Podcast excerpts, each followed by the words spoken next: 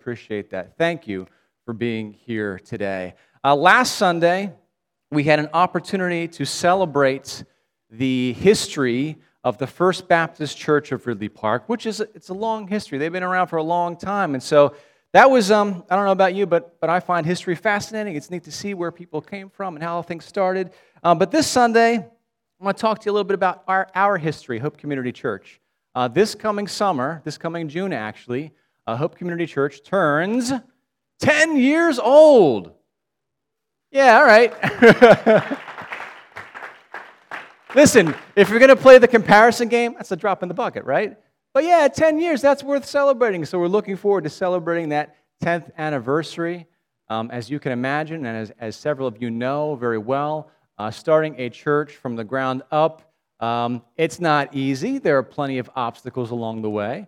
There are administrative obstacles, there are ministry obstacles, there are relationship obstacles, all sorts of obstacles. Uh, one of the things that we face as a new church in this community is really this, this challenge of breaking down the assumptions that people have about church and the assumptions that people have about Jesus. Uh, several years ago, I had a chance to speak with a man who was a missionary to China. And, like, that's a big deal to be a missionary in China. I mean, I don't know if you know this, but they speak like a whole other language over there, right? It's called Chinese. You might want to write that down, right? So they speak a whole other language over there. So if you're going to go over to China, you need to learn a new language and all this stuff. And so he was telling me about all this effort, all this work that he had to do to go and be this missionary. And he had to come up with a legitimate business reason to be there. You can't just go into the country as a missionary. You need like a, like a front. Can I call it that? That sounds weird. But to go over there and have a legitimate business reason for being there and learn this language and all that. And he would tell these stories about the experiences that he has had as a missionary. And one of the experiences that he would talk about Jesus, he would talk about church in the context of a business meeting or meet someone at a grocery store or whatever it was. And he mentioned church and he mentioned Jesus, and people had no idea what he was talking about. They had no context for who is this Jesus you're speaking about? What is church? They had absolutely no idea. A completely blank slate. And I tell you what, I know you're not supposed to be jealous or envious or covetous, but I'm a little bit jealous of that, that blank slate, because that's just not the case here in our area, is it? Everybody in this area has some kind of point of reference for what church is, some kind of idea of who Jesus is, some kind of idea, even if all the ideas are wrong, we've heard the name of Jesus before. We are familiar with the concept of church in this community. But how wonderful it must be to have that, that blank slate, that clean slate a fresh start to introduce the idea of who Jesus is and what church was always supposed to be. There are several assumptions that people make about church, several assumptions that people make specifically about Hope Community Church.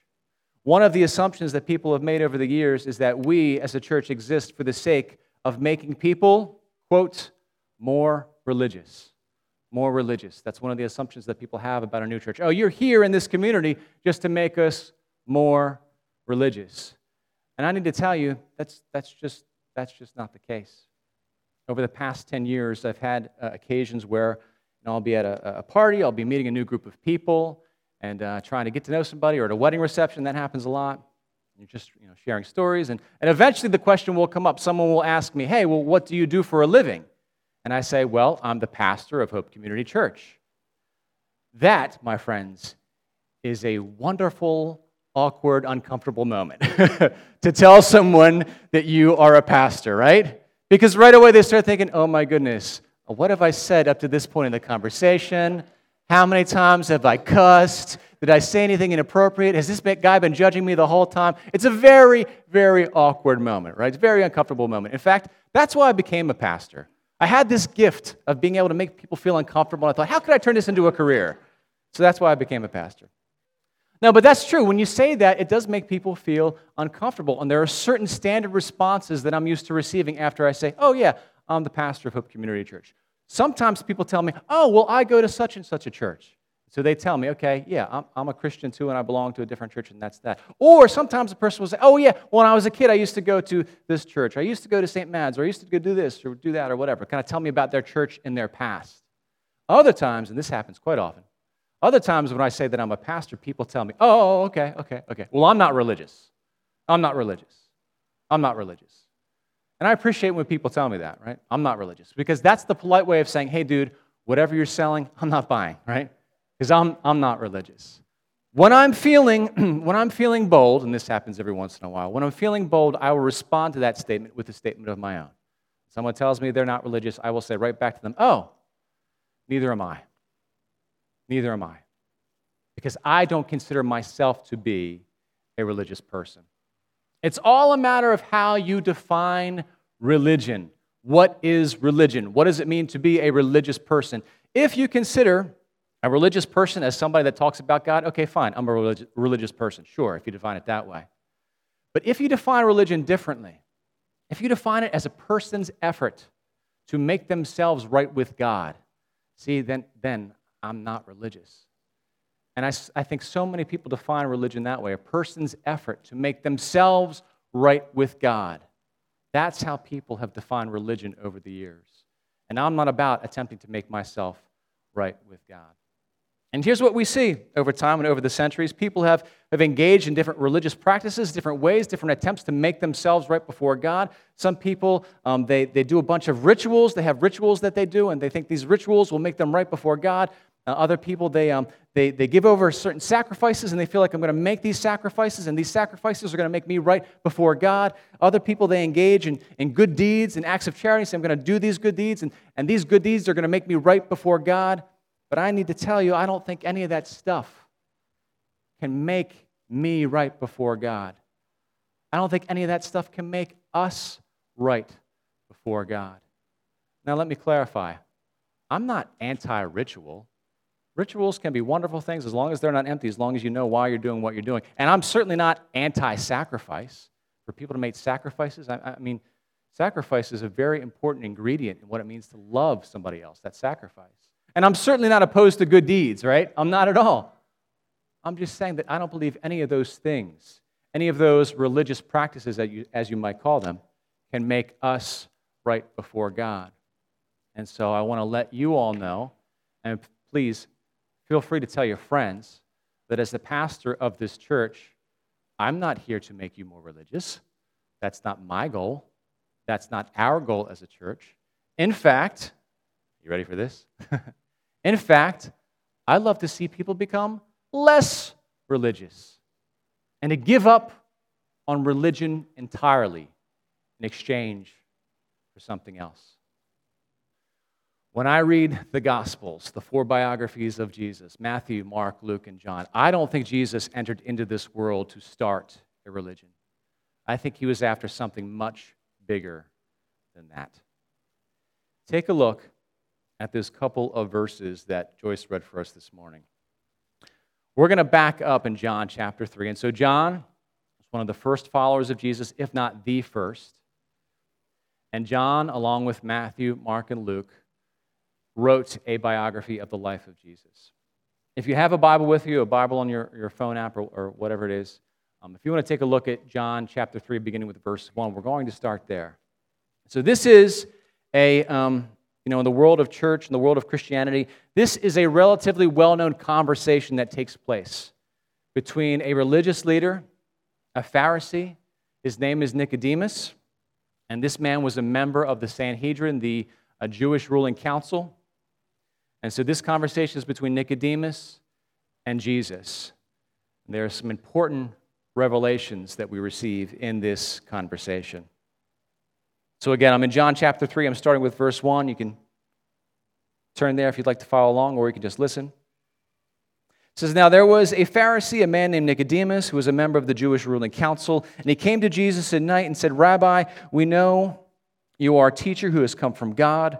For no one could perform the signs you are doing if God were not with him. Jesus replied, Very truly, I tell you, no one can see the kingdom of God unless they are born again. Now, we don't know exactly why Nicodemus is having this meeting with Jesus. We don't know if he set out on his own and trying to ask Jesus some questions. We don't know if the Sanhedrin, this Jewish ruling council, sent Nicodemus on a fact finding mission. We really have no idea why Nicodemus starts this conversation because Jesus almost immediately hijacks the conversation. Whatever you're here to talk about, Nicodemus, I'm going to introduce a new idea. I'm going to talk about something else. So Nicodemus shows up at night, and it begins with words of flattery. Not just empty words of flattery, but, but a legitimate point that Nicodemus makes. It's all right, Jesus, you're out there and you're saying these things and you're teaching these things. And yes, there's some controversy, but you're performing these miraculous signs. So clearly, God is with you. It's evident by what you're able to do. And that's when Jesus interjects and says, Very truly, I tell you, no one can see the kingdom of God unless they are born again. Now, this concept of kingdom, the kingdom of God, was very important to Nicodemus and his fellow Israelites. I mean, the Israelites at this point in history, they were living under Roman rule, under Roman oppression, and they had this longing to see the kingdom of Israel restored. They were hoping for a Messiah to come along, you know, in, the, in the line of David, someone like Solomon to come along and make Israel a great nation. Once upon a time, Israel was the superpower of the world, and they wanted to see that kingdom restored. And so Nicodemus, like a lot of his fellow Israelites, they had this kind of small view of God's kingdom. And Jesus came to bring a much bigger kingdom to this world. And so it says, truly, I'm telling you, Nicodemus, you cannot see, you can't not enter into this kingdom of God unless you are, quote, born again. In the recorded Gospels, this is the only time that Jesus uses that terminology, born again. Peter uses it in his letters as well. This idea of, okay, you're born once and then something needs to change. There needs to be a transformation. Something else happens, born above, born a second time. So he needs to flesh this idea out. Nicodemus responds, verse 4 How can someone be born when they are old? Nicodemus asks. Surely they cannot enter a second time into their mother's womb to be born. So Nicodemus is saying, I know you're not speaking literally about being born again, so what is it you were talking about? Jesus answered, Very truly, I tell you, no one can enter the kingdom of God unless they are born of water and the Spirit. And so Jesus begins to create this delineation, right?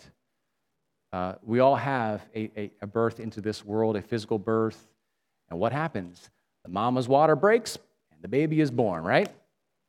It's just that easy, isn't it, ladies, right? the water breaks, baby's born, a natural birth. Okay, water, natural. Okay, so that's one thing to be born naturally into this world.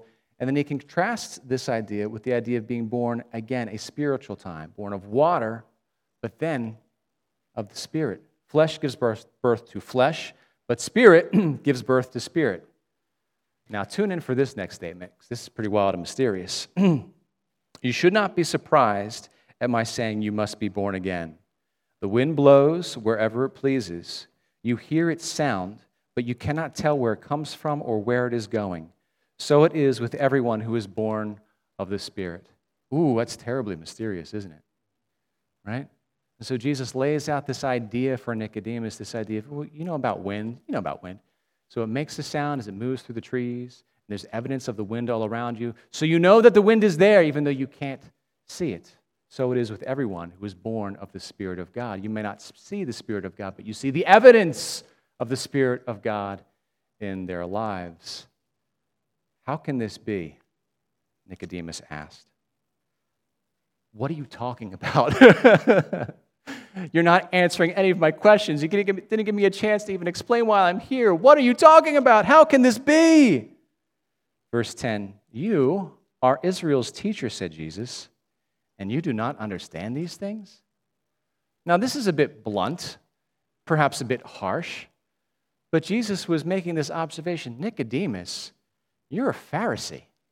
Nicodemus, you sit on the Sanhedrin, the Jewish high council. Nicodemus, when people have questions about the kingdom of God and the Spirit of God and eternal life and heaven, they come to you. You are Israel's teacher. How do you not understand these things? Well, there is an answer to that question. You know, these ideas that, that Jesus was introducing to Nicodemus, he just wasn't familiar with them. You know, Nicodemus knew a lot. He had to know a lot about his history, the history of the Israelites. He knew about their religion. He knew about their, their journey with God over the ages. But what Jesus was explaining was, was something that, that Nicodemus had never seen before and never understood before. You are Israel's teacher, said Jesus, and you do not understand these things. Very truly, I tell you, we speak of what we know, and we testify to what we have seen, but still, you people do not accept our testimony. Here's one of the many things that makes Jesus different from us, right? when somebody approaches you with some questions or wants to have a conversation, you don't know what's going on in that person's heart. You don't know the person's motivation. But Jesus, Jesus, he did. He did. He knew exactly what was going on in Nicodemus' heart. And he knew that overall the Pharisees were rejecting the teachings of Jesus. Verse, let's see, verse 13 No one has ever gone into heaven except the one who came from heaven, the Son of Man. That's a term Jesus use, uses to refer to himself. It goes back to the book of Daniel, this, this vision that Daniel saw. And he sees this, this heavenly scene, this temple scene, and he, he's expecting to see God come out of this scene. And, and instead, it's a person. It looks like a Son of Man. And so Jesus uses this term to refer to himself to emphasize that he is that Son of Man, that unexpected appearance of God. Verse 14, just as Moses, okay, huh, ready for this? Very weird. Just as Moses lifted up the snake in the wilderness, so the Son of Man must be lifted up, that everyone who believes may have eternal life in him. And so Jesus makes this reference. Nicodemus would have known exactly what Jesus was talking about because back in the history of the Israelites, back in the time of Moses, there was this thing that happened where the Israelites were being bitten by snakes and being poisoned. And so God told Moses to do this very strange thing, right? By the way, God told Moses to do a lot of very strange things. I don't even know if this would make the top 10. But he tells him to do this strange thing. He says, Make a, a snake out of bronze, put it on a stick, lift it up. And everybody looks up at the snake, they'll be healed. All right, God, I guess I'll do this now, right? That's Moses. Just, all right, whatever you say. And so they hold up this pole, hold up this staff, and everyone who looked up to it was saved. And so Nicodemus understood that point of reference. But other than that, can you imagine how lost he was? What are you talking about? You're going to be lifted up like that snake on the pole, and people are going to look to you and be saved? What are you talking about? Here's the wonderful thing at the crucifixion, Nicodemus was there and saw Jesus lifted up on that cross, on that stick, on that pole, saw it. And I think in that moment, Nicodemus had a flashback. Oh, that's what Jesus was talking about. See, this is why I think Christopher Nolan should make a movie about the life of Jesus with all these twists and turns and flashbacks. It's like, whoa, all of a sudden it makes sense. Just like Moses lifted up that pole, now Jesus is being lifted up, and everyone who believes in him will have eternal life. Then we transition from verse 15 into the often quoted verse 16. I should let you know that there is um, some disagreement about verse 16, about this transition here. Some people think that in verse 16, uh, Jesus is continuing to speak, that these words are the words of Jesus. Other people believe that now John, the writer of this book, has jumped in and is giving us a commentary about what Jesus was talking about. I think it's the latter. I think now, when we get to verse 16, it's John giving us his explanation of this conversation that he's just recorded for us. So John is explaining this to us. He says, For God so loved the world as in all the people of this world, as in all the people of this world you cannot be more inclusive than that. God so loved all the people of this world, not just the religious ones, not just the ones that we would consider to be, quote, good. God so loved the world that he gave, he sacrificed, he gave his one and only Son, that whoever believes in him, whoever not just like the, the church going types, not just the religious types, not just the quote good people, that whoever believes in him shall not perish, but have eternal life. Now, I don't know who John had like as his editor or as his proofreader, but they probably had some conversation about this one sentence here. Because John, in the original Greek, he made up some terminology here. This whole concept of believing in, what are you talking about, believing in? Okay, so he used bad grammar to convey this new idea about putting your belief in someone. And so John is clarifying it's not just about acknowledging, oh, I, I believe that somebody exists or I believe that something happened. It's putting your belief in as putting your trust in, right? Parents, you know what it's like to say to your kids, I believe in you, right? I believe in you. I believe you can do this. It's not like you're saying, I believe you exist. It's more than that. I believe in you. I believe you can do this. I believe that you're capable of this. So, John is clarifying this idea that whoever puts their belief in Jesus won't perish, won't die, but instead will enter into eternal life. For God, oh, oh boy, this is so important. For God did not send his Son into the world to condemn the world. This wasn't a mission of condemnation. That's not why he was sent into the world, but to save the world through him. That's why God sent Jesus into this world. And so earlier I said it's, it's not about religion because I don't think that Christianity is about religion. I don't think it is about trying to do stuff to make yourself right before God because I believe that there's nothing we can do that's really good enough to meet God's standards, that we can't make ourselves right before God. And so thank God that He has intervened into this world to do for us what we could not do for ourselves. Over the past 2,000 years, so many of us uh, Christian people, people that identify as Christians, have, have kind of fumbled this concept of, of salvation in Jesus, right? And we fumbled this idea of putting our belief in Jesus and putting our trust actually in Jesus. So I'm going to attempt to do a little visualization here, give you a little example of what this whole thing is about and what it really means to believe in Jesus. Not just believe that Jesus existed, not just believe that Jesus did some good stuff, but to put your belief, your trust in Jesus. It's kind of like me and this stool, right?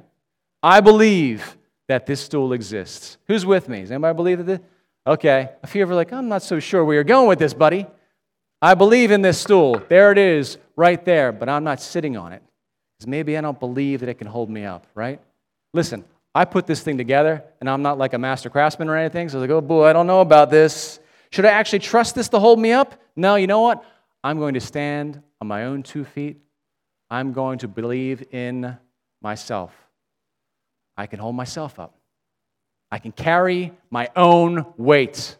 I am not going to put my belief in the, I believe it exists, but I'm just not going to put my belief that will hold me up. I'm not going to put my trust in this stool, right?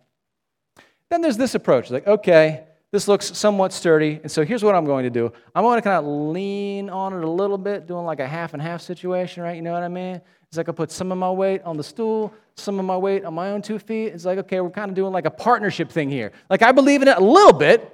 I've got a degree of trust, but I'll just kind of like rock one of these. You know what I mean? Rock one of these, right? Kind of trusting in myself and in the stool, 50 50. There you go, right? But if I fully believe in, if I fully trust in this stool, here's what I will do. You ready for this? Ta da! Please hold your applause until the end of the demonstration, right? And so you see where I'm going with this. It's like Jesus, right? And some people, they believe that Jesus exists. And I believe he was a good man. And I even believe that he died on a cross. And I even believe that he rose from the dead. I believe all that stuff. But I still got to do my religious stuff. And I still got to do, it's great what Jesus did. I still got to follow all of his teachings if I want to earn heaven for myself. I still have to engage in certain practices to earn heaven for myself. And I'm going to follow Jesus' example and I'm going to try to make myself good because Jesus wants me to be good. I'm going to trust in myself. And that's how some Christian people approach Jesus and approach their faith. Others, okay, this is a lot of Christians actually, in my experience. Others rock one of these. Da, da, da, da. Now, what Jesus did was important, right? And I couldn't get by without Jesus. And so, thank you, Jesus, for dying on the cross for my sins. And so, we'll kind of do a 50 50 thing here. Well, I'll do my part, Jesus, and you'll do your part. That's not how it works. Listen, be clear on this point. We're not saved by our good works, all right? We're saved for good works.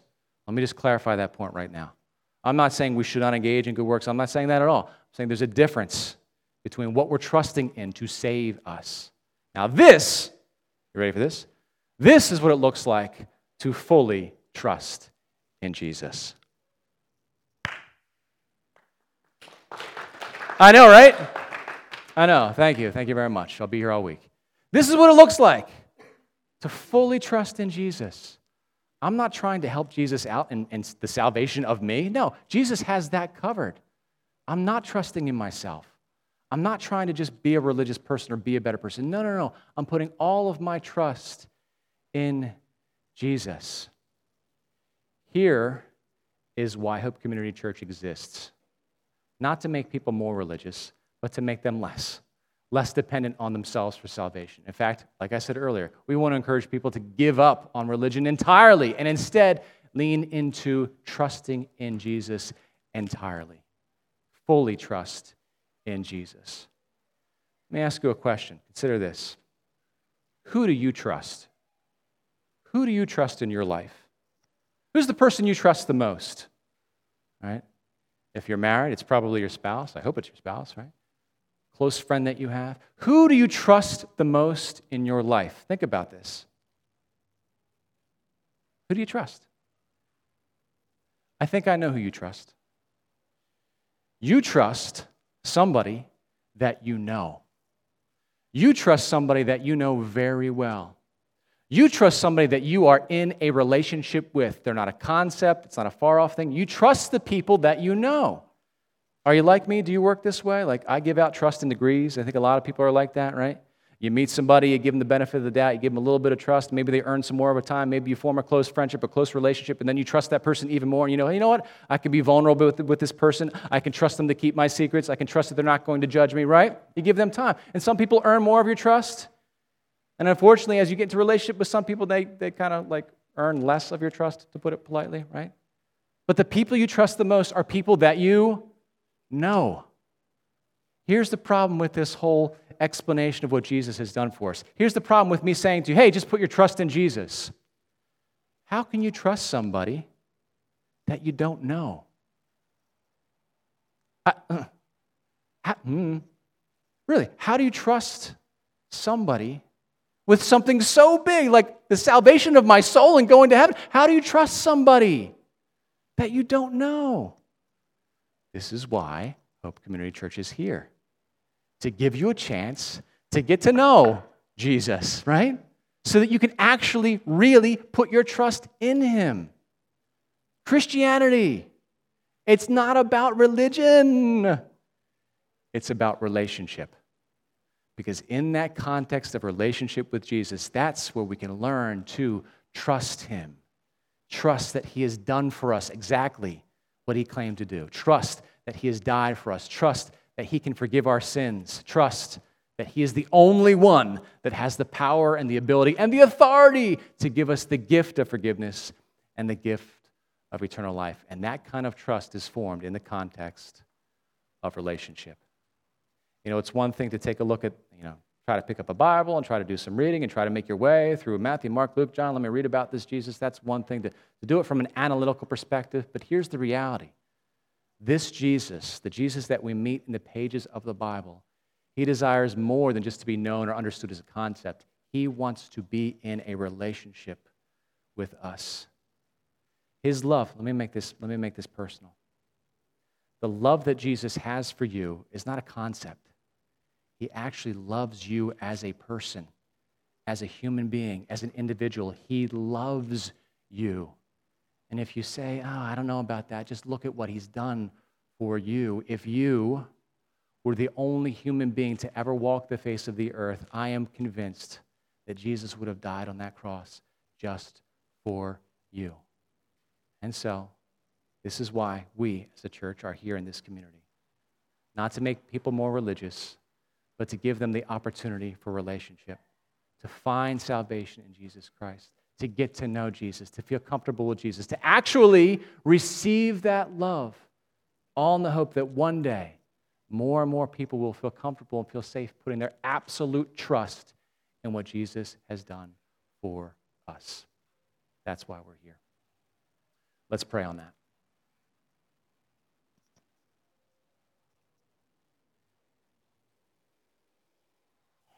Father, we thank you for doing for us what we could not do for ourselves. And Jesus, we believe that you desire to save us. We believe that you love us. And so, Father, help us. Help to destroy those barriers that, that get in the way of our being able to receive that love. Jesus, help us to understand you not, not just as a concept, but, but to, to know you as a person, to develop that personal relationship with you. Father God, I pray for, for every person in this room right now, every person hearing my voice, that you would speak to us, that you would carry us to that next step, that you would take us to that place of getting to know you, Jesus, as our Savior. We pray all this in Jesus' name. Amen.